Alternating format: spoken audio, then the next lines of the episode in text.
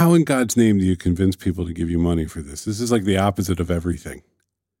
Also, everyone, don't try to hire Bret. He's busy for the next 30, 30 to years. 50 years. Good. This is good. This is a very good use of time. Um, His LinkedIn just ends. it just falls off a cliff. it just there's no LinkedIn in Dynamicland. Please, No, no, no, no. please. So,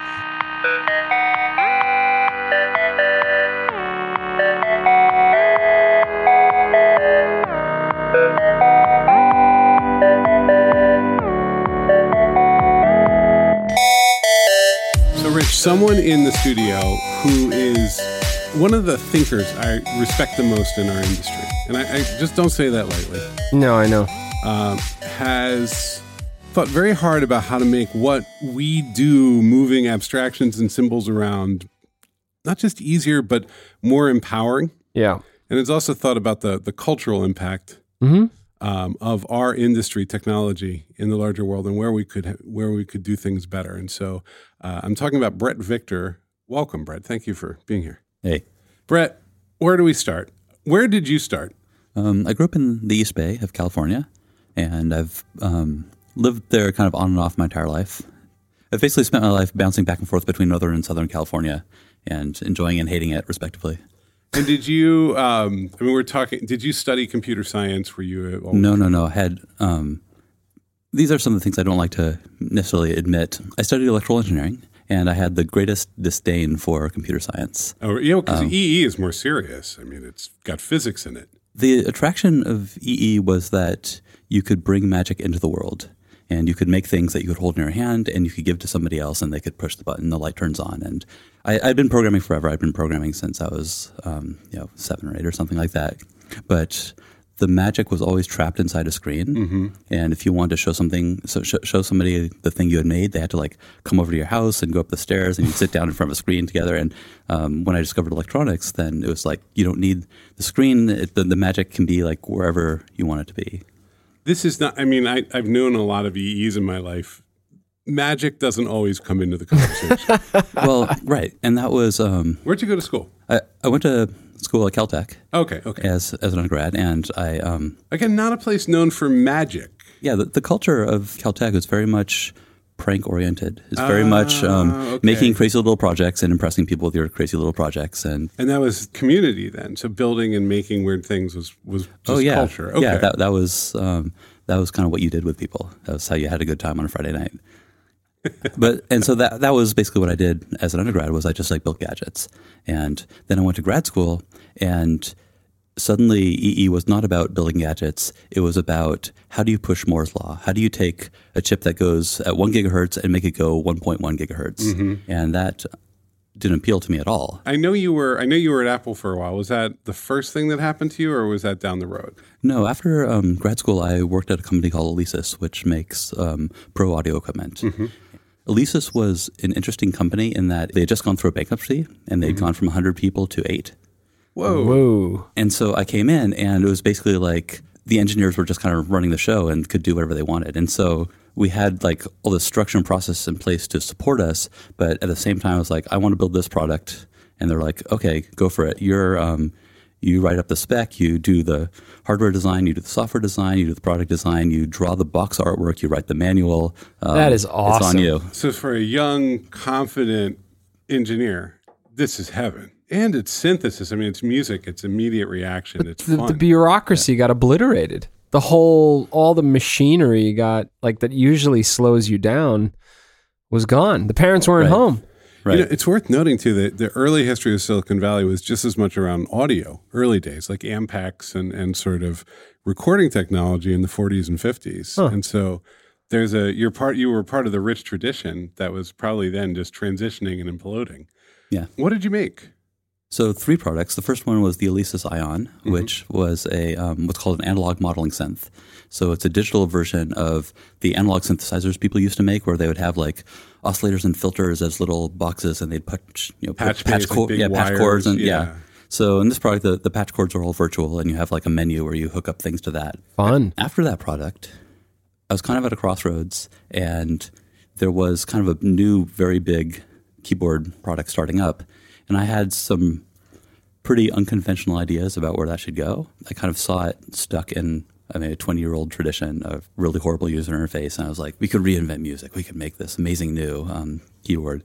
And that led to a number of um, internal debates and conflicts with like the, the people, the person that was actually officially assigned to be designing this thing and the what was left of management. And um, they decided that they didn't want to take the risk, that they wanted to make something that was kind of a known bad instead of something that was risky but could be really good. And so I said, well, and so I'd been slated to to work on that product. I said I don't want to work on that, and they're like didn't really know what to do with me. And so I proposed another product called the Alesis Micron, which was basically um, I took everything that people had liked about the Ion and just compacted it, made it very small, and added a whole bunch of stuff that was less about sound and more about making music with those sounds. So mm-hmm. um, arpeggiators and rhythm sequencers and a bunch of stuff. So you could actually kind of produce an entire song on this tiny little box that you could have on your lap or carry around with you. It's got to be pretty exciting for a young engineer to actually have your stuff out in the market in boxes that people buy and talk about.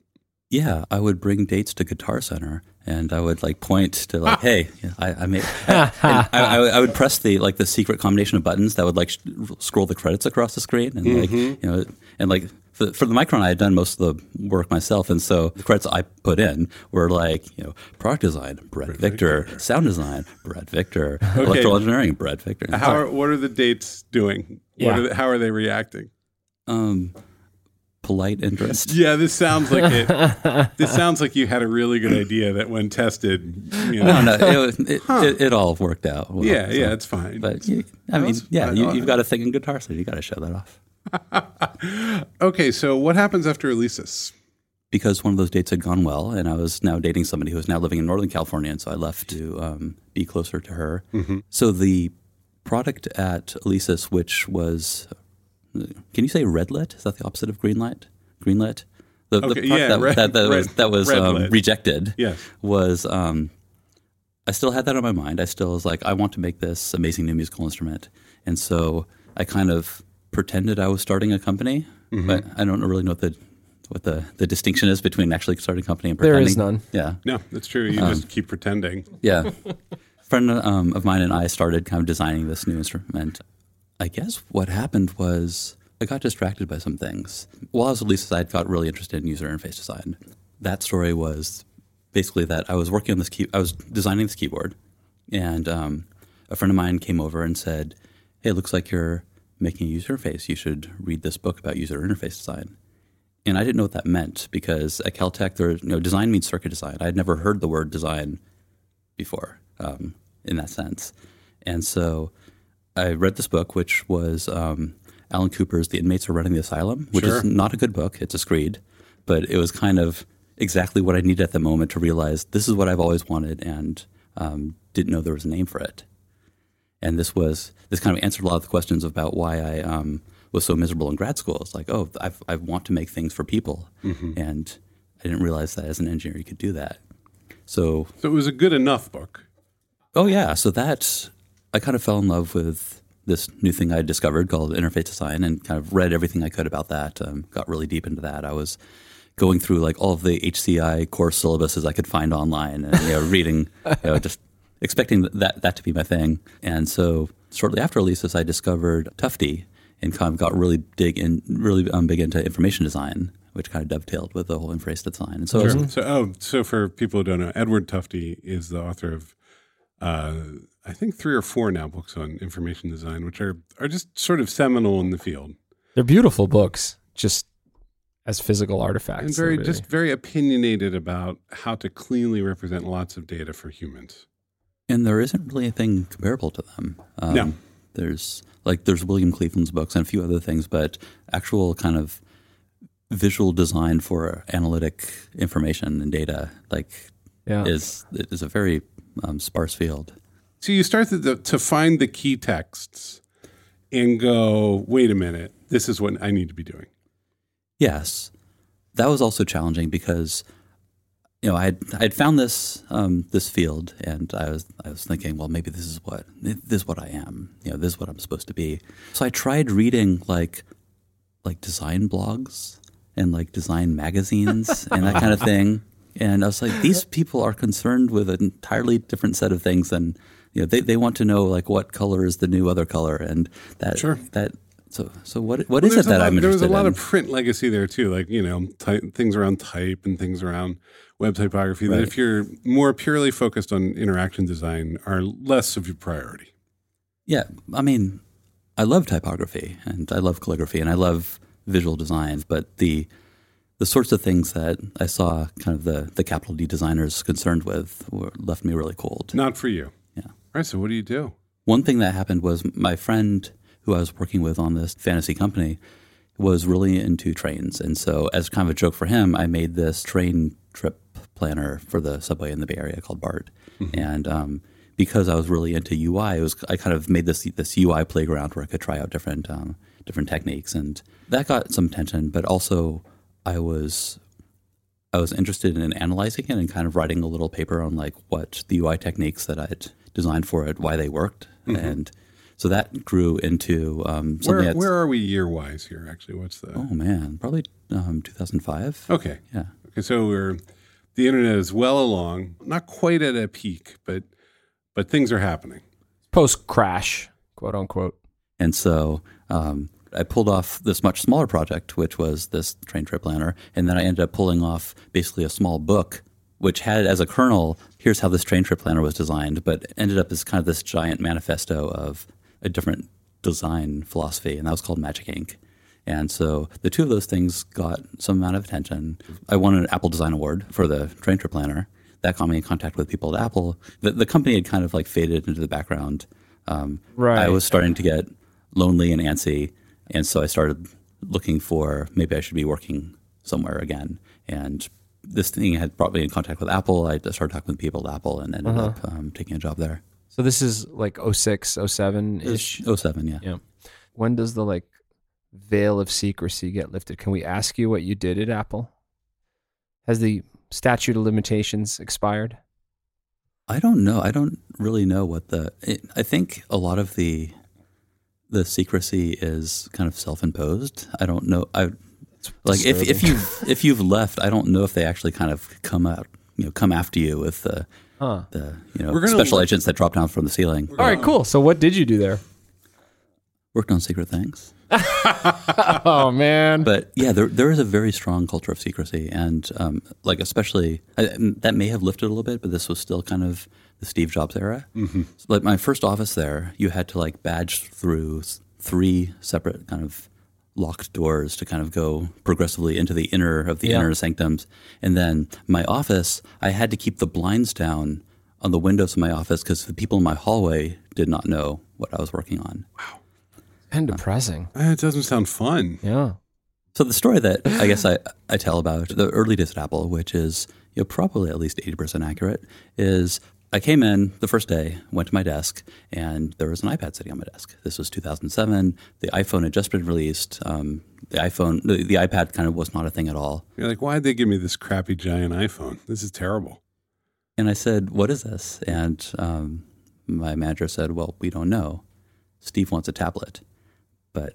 What it would be for, what people would do with it, um, what kind of what form it'd take, what the interface would be like, how people would use it. None, none of that had been kind of like the, the actual the real design team at Apple had been, you know, basically busting their asses for years to make the phone, and so they hadn't had any chance to look at this tablet thing. Steve wants a tablet. Steve wanted a tablet. And So I you was were like- doing so I was- SCI, Steve Computer Interaction. Well, that's that's what the entire company is. Like, that- that it's a focus group of one. And so I was like, okay, I guess I will try to answer these questions. And so I basically just went into this mode where every single week I made a new app or a new prototype app for this new device, kind of exploring like you could use it for this, you could use it for that, you could like take it to the grocery store with you and it would like help plan your meals and like all you know all these different types of people could use it. So the ask was essentially play.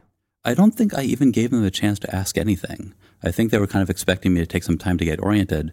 And instead, they just put me in front of this thing. I just started making stuff. And they're like, well, well Oh, we'll just let him do whatever he has to be doing because Yeah. That's cool. All right. I guess that's the job. So how long did you do that? on the iPad, that, that lasted several months. it started transitioning into a different product, which is one that I can't talk about because it was not released. Okay. And the iPad itself started kind of getting trans- get thrown over the wall to the the real designers who would actually create the shipping interface as opposed to what I was doing, which was basically just kind of inspiring people with here's possibilities. And so then over the next few years, the team had just been started, and this larger team kind of grew up around me as I was making these things. And our, our job was to kind of flesh out these fantasy products. Did you ever have to present to Jobs? Jony was kind of at the top of my food chain. Jony Ive, okay. And so um, presented to Jony Ive quite a bit. And then um, other people, like higher up managers, um, would show things to, to Steve because Steve kind of had a pretty small circle of people that he wanted to associate with. So one day you leave Apple. Yeah. So I was getting increasingly dissatisfied with both the secrecy and with well, um, the secrecy was like my my style has always been come up with things and then put it on the internet so everybody can learn from that. And I was in a context where only a dozen people could learn from what I was doing because everything was super top secret. Also, there were a few things I started getting really interested in, and I was starting to see that my values and Apple's values were um, a bit at odds. That Apple ultimately wants to enable people to listen to their music and read their email and watch videos and like kind of have a entertaining digital experience. And I wanted to enable people to understand things more be- deeply or you know create amazing things that they couldn't create before. And the last year I was there, I was there for like three and a half years. And the last year I was like, okay, I'm going to go all in on two ideas that I had. One was kind of creative tool, and one was an informational tool. And spent, um, you know, that entire time just like prototyping, prototyping, and iterating, and had this kind of like um, a whole bunch of users within Apple, like hundreds of kind of internal users of these tools that I was making. And ultimately, they were not accepted by the, the managers that would have had to. Well, w- one of them was not accepted. The other one ended up shipping, but in a form that is so bastardized that I don't admit that it has anything to do with me. Fair enough. I think it was quality, but just not associated with you, or did you just not like what turned out? It was something that um, required a lot of a lot of breadth to be useful. It required um, the integration of dozens and dozens of different services, and Got it. was kind of the, the breadth of that that made it useful. And it got to the point where it's like, okay, um, we like this fit- feature, we're going to ship it, but then we went um, we went to marketing, and marketing said, okay, people aren't going to get fused by by this set of things, so strip them out. And then UI said, okay, these are confusing, strip those out. And then legal said, oh, we can't do the deals for these things and strip them out. And we ended up with just like a tiny set of Watered down. yeah. That last paragraph explains an enormous amount about the entire world. Exactly. So this is the era I'm assuming I knew you primarily as an essayist, a hmm. interactive dynamic document essayist. When I say essay, it's code and ideas and design and it's all put together and it, it, it whenever Bret releases an essay, it tends to sort of pause the internet. I use the word fun. Yeah, they are. So, were you just sort of kind of on your own at that time, writing and thinking, or did you go get another job, or what were you doing? So there's a couple of things going on. One was that there was a interactive book that I was working on with Mike Matas and Kimon Tsinteris and some other kind of former friends from Apple, which was um, called Our Choice by, by Al Gore. Al Gore had written a book about climate change, and he wanted to make it into an ebook. And so I was I was involved in doing the kind of interactive graphics for for that book. Oh, that's right. He was like on the Apple board too, right? Like he was kind of in the world. Yeah. And then um, I put all my stuff in a storage container and got on a train and spent the next six months taking the train around the U.S. Whoa. um, just living in random places, meeting, uh, going to like different research labs and different universities and meeting people, um, writing interactive essays from like public libraries in different places. So you were on the road, seeing the world, decompressing, thinking new thoughts.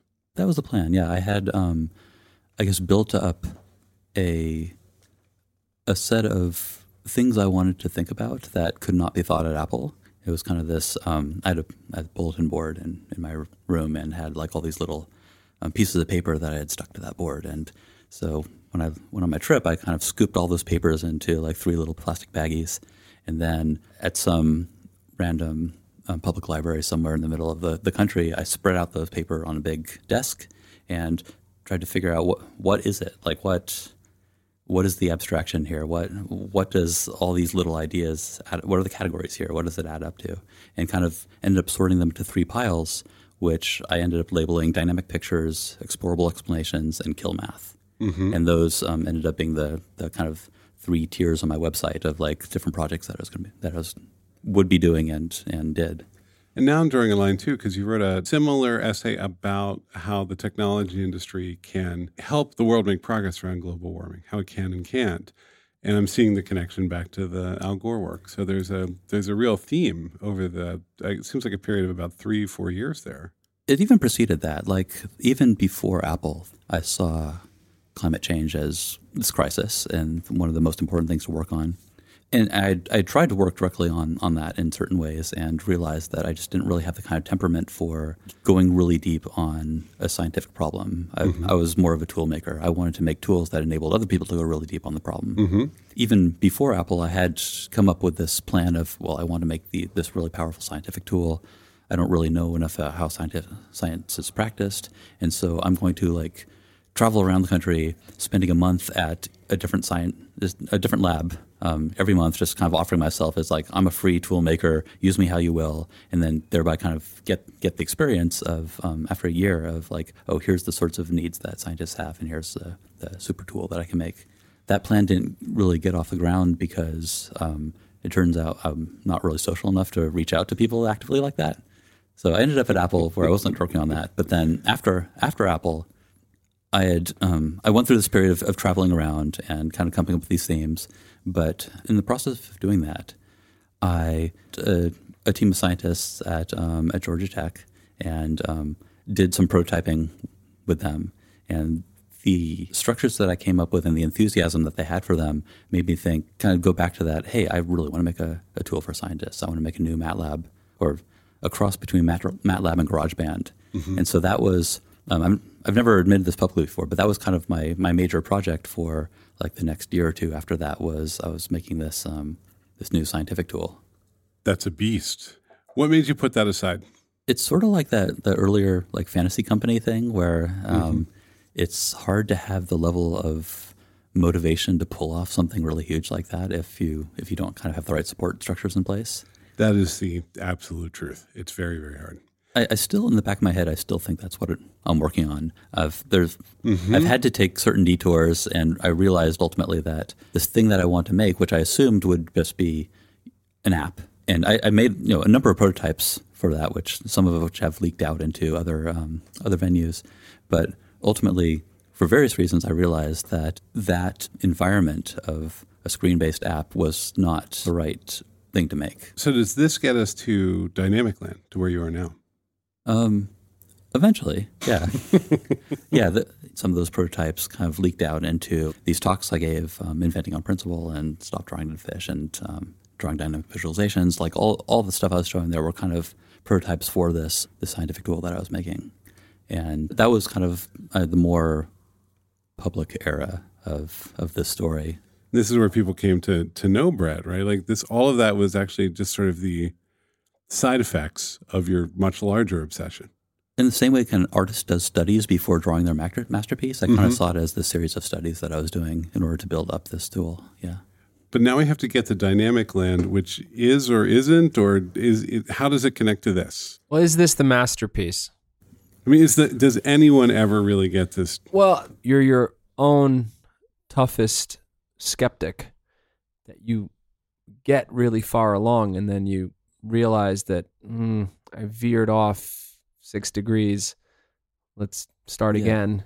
It's less that this is the master, masterpiece and more like what I wanted to do couldn't actually be a painting. It had to be another medium. It had to be, um, uh-huh. you know, a sculpture or let's, something like that. So I had so I had to create this new medium in order to create the the thing the that thing. I wanted to create in it. Yeah, got it. So, right, so, this is a so yeah, Dynamicland. Yeah. Dynamicland for the listeners. Start with a house. Uh, Take me from there. Requirements. Remember when you used to buy games and they'd have yeah. requirements, requirements on the box? Requirements. One house, 486 DX house. so it's um, it's not a house. It's it's a it's a land. Um, it's it's the the second floor of a, a large building, and it's an environment that's intended to be kind of warm and cozy, inviting, and the, the lighting is nice, and there's people around that are doing fun things, and there's a lot of stuff. It's a little bit cluttered. There's like lots of papers on the table and that kind of thing. And there aren't very many screens. There's not a whole lot of people like sitting down in front of their laptops. Most people are um, working with these pieces of paper, and that they are computering. Like the the paper and the physical materials that are um, computational materials, and people are programming. They're they're creating computational behavior for these materials. What's on the paper? Well, you can draw on a paper. I don't know. You can. There's often text printed on the paper, and if, if there's text written on paper, then that is the program that the paper follows. So, like an actual program could be written, like you know, print "Hello World" Uh-huh. program. Okay. Yeah, that, that would be rendered as um, wish you're labeled hello world. And Okay. then as soon as that is written in the paper, then the paper has the words hello world displayed across it. Of course, if you wanted to do that, the easier thing is to take a Sharpie and just write the word hello world. And so that this is kind of a a way of thinking that people have to get used to is that a lot of things that kind of seem miraculous on a computer screen, such as writing the word hello world, you can just do that with a pen and, and paper. And so the the parts that need to be programmatic are those that are dynamic, those that um, need to change over time or respond to other things that are going on. So so now we're back to knobs. I can I have all sorts of knobs I can play with. Um, yes, and you can make the knobs yourself. One of my favorite devices in Dynamicland is a joystick that was made by one of our researchers, Paula Te. And um, so I grew up again as an electrical engineer, and so I've always thought of like if you want a joystick or some sort of handheld control, it's basically a box of electronics. Paula's joystick is literally a lump of clay on top of a spring, which is um, just kind of resting on a on a um, foam core piece of paper, and the way that the system works is it's pretty good at being able to notice dots. So a lump of clay looks like a blue dot, and um, it's on a spring, so you can move it left and right, and it always com- comes back to the center. And then you can have a program that says like when that blue dot is left of center, then make make Mario go left, and when it's right of center, make Mario go right. And so now you have a joystick, but there's no electronics. It's literally just you, you crafted a joystick, and all the, the kind of you know tech, electronics technology is up in the ceiling with the projectors and cameras that are you know, providing the the sensing to notice where that dot is. So now, am I if I'm moving Mar- Mario around? Am I moving him? Is he being projected on the table? Do I have a screen going too? Like what's what am I doing? We had a game jam um, pretty early on in the, the life of the lab. And David Hellman, who's a, a amazing artist, he drew a bunch of artwork of like here's Mario and here's like the the dragon and here's like walls and doors and that kind of thing. And we have a wall where you can put up ba- basically um, attach little pieces of paper to to the wall, which say like um, draw draw a floor of the game here, draw draw a door here, draw um, Mario comes out here, and you can use the joystick to move Mario around and jump over things and you know go through doors and that kind of thing. And then, I mean, the question I like to ask about any, anything like this is sort of, what superpower are you giving me? So there, there's a few things there. One is that um, even if you are a programmer, and most people aren't, the path to creating a useful working thing involves many, many lines of code. Involves like like lots of work inside a text editor, and you have to reload a web page and all that. And so much of the code in modern computer systems is simulating a virtual world. It's simulating kind of a virtual physics of being able to drag things around and click on things and um, Trash can and recycle bin and yeah, and and just even rendering that world of like how do you draw a window? How do you, you know, draw a menu bar? Like there has to be code to draw those things. But in the real world, the real world draws itself, and the real world renders and simulates itself. And so the amount of code that we have is actually much smaller than in a normal computer system because you have the real world doing. We don't need code for like moving objects around because you just pick it up with your hand and move it around. You only need a, a tiny amount of code that like draws whatever dynamic stuff you need on top of that piece of paper. and then a few. There's a few people working on this. right? It's not just you. Oh no, we're um, bona fide research lab. We're six people. We're a nonprofit. So that and it's dynamicland.org. Yeah, but um, we kind of forget the website even exists because um, the actual action is happening inside the place. What's the best way for people to see this thing and understand it? Well, you have to visit. Okay. And a big part of what makes Dynamicland work as a computing environment is the social dynamics that happen when everything is visible and everything's out, and anybody can grab anything, and people can learn from each other because they're actually physically near each other and they can see what each other's doing. They can learn from the stuff that people have left around. You can change anything that's been left around, and the, the secret sauce is there the programming language slash operating system called RealTalk. It's designed for a very decoupled way of working, where you can one person can make a, th- a thing and someone else can make a thing, and someone else a third a third person can make a thing that makes those two things work together. And so it's designed for people to constantly be riffing off each other and learning from each other and remixing uh, everything that they see. When will you sort of take a look at this world and say it's complete? What is the criteria for completion, so to speak? Is the world ever complete? I guess Got heavy on me, Bret. See, this is a client service Well- company. We don't get paid until stuff is done. So, so well, no, no. I I think that's actually a really good question because um, it brings up the distinction between um, what we're doing and a product. So we're we're a nonprofit. We're not making a product. We're not. You know, what we're making will never be in a box with a price tag on it. Are you making something that someone can say, I would like to have this in my home in Missouri? A lot of people say that, and it'll be there eventually. Okay, What we're doing is incubating a new me- medium, and that takes time. sure. Um, and so, one, one maybe analogy is the internet is not a product. the The internet um, runs on an infrastructure of hardware and software products, you know, hundreds of them. But the internet itself was created in a nonprofit context and kind of had to be for what it was. right. So are you building a set of standards here?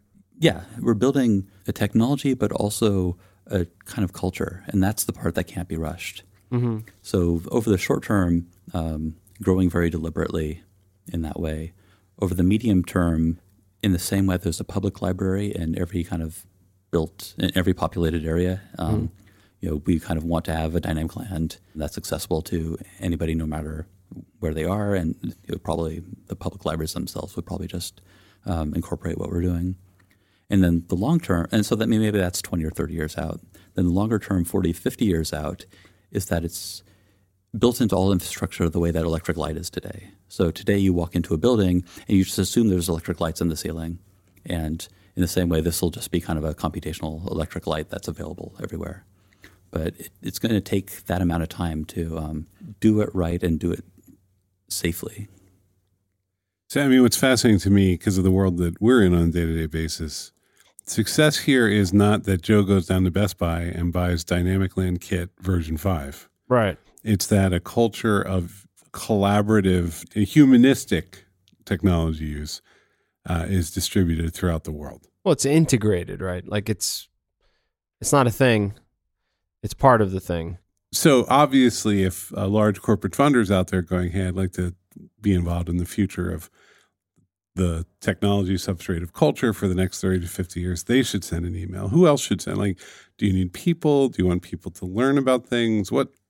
How? do- How do people help right now? So, Dynamicland is a community space. It's intending to kind of, um, it's not just a research lab, but it's intended to actually eventually kind of have the presence of a respected public institution like a public library or museum. Um, but we're growing it as a community space, a, pl- a place where people come to kind of do their thing with these powerful tools. And so, the process of growing a community is it can be fraught if you kind of go with the default of we're going to tweet about this thing and then a bunch of people on Twitter are going to see it and they want to be involved. They're you know they're wonderful people, but you end up with a very homogenous community. And so Right. we're located in Oakland, um, Oakland, California, which is um, or was recently named the most diverse city in America of, of its size. You know, with you know, a certain set of diversity metrics, but that was deliberate. We have access to a community which it can be a pretty wide cross section of, of people, and we want to create a medium that works for all people. And so, um, growing our community, we've been pretty deliberate about trying to reach out to groups of people who wouldn't, who, who aren't on Twitter and um, who aren't traditionally advantaged by technology. So, to close this out, tell us the most surprising thing that's been done with Dynamicland. I think maybe the most surprising thing, just to me personally, is that it actually exists. That there is a place that um, this this to me, crazy vision of creating a computing platform in the form of a physical place, a community space, is actually taking shape. Before any of this, I thought of computing um, kind of in the both the, the, Xerox PARC sense or the Apple sense of you make a product, you make a, a box with electronics that somebody sits down on, and like the the screen is their world. And there was this vision of like, no, we're actually going to create a community space, a physical space, but that, that the building is going to be the computer and the computer is going to be the building and people are going to walk in and create computational materials. Going to be lying around and people are going to work together and learn from each other. And that was such a weird thing to imagine that to actually walk into Dynamicland and see it actually happening is, um, is just kind of mind blowing. Bret Victor, thank you for coming on our podcast. Thanks, Paul. When a podcast closes with mind blowing, I can't do any better than that. We're okay. We did good. Everyone, if you need us, hello at postlight.com. Let us know. Take, go take a look at Dynamicland. Start to, .org. Start to think about this. You've got 30 years. Take your time. You've got a minute. That's that's not something you ever hear about technology.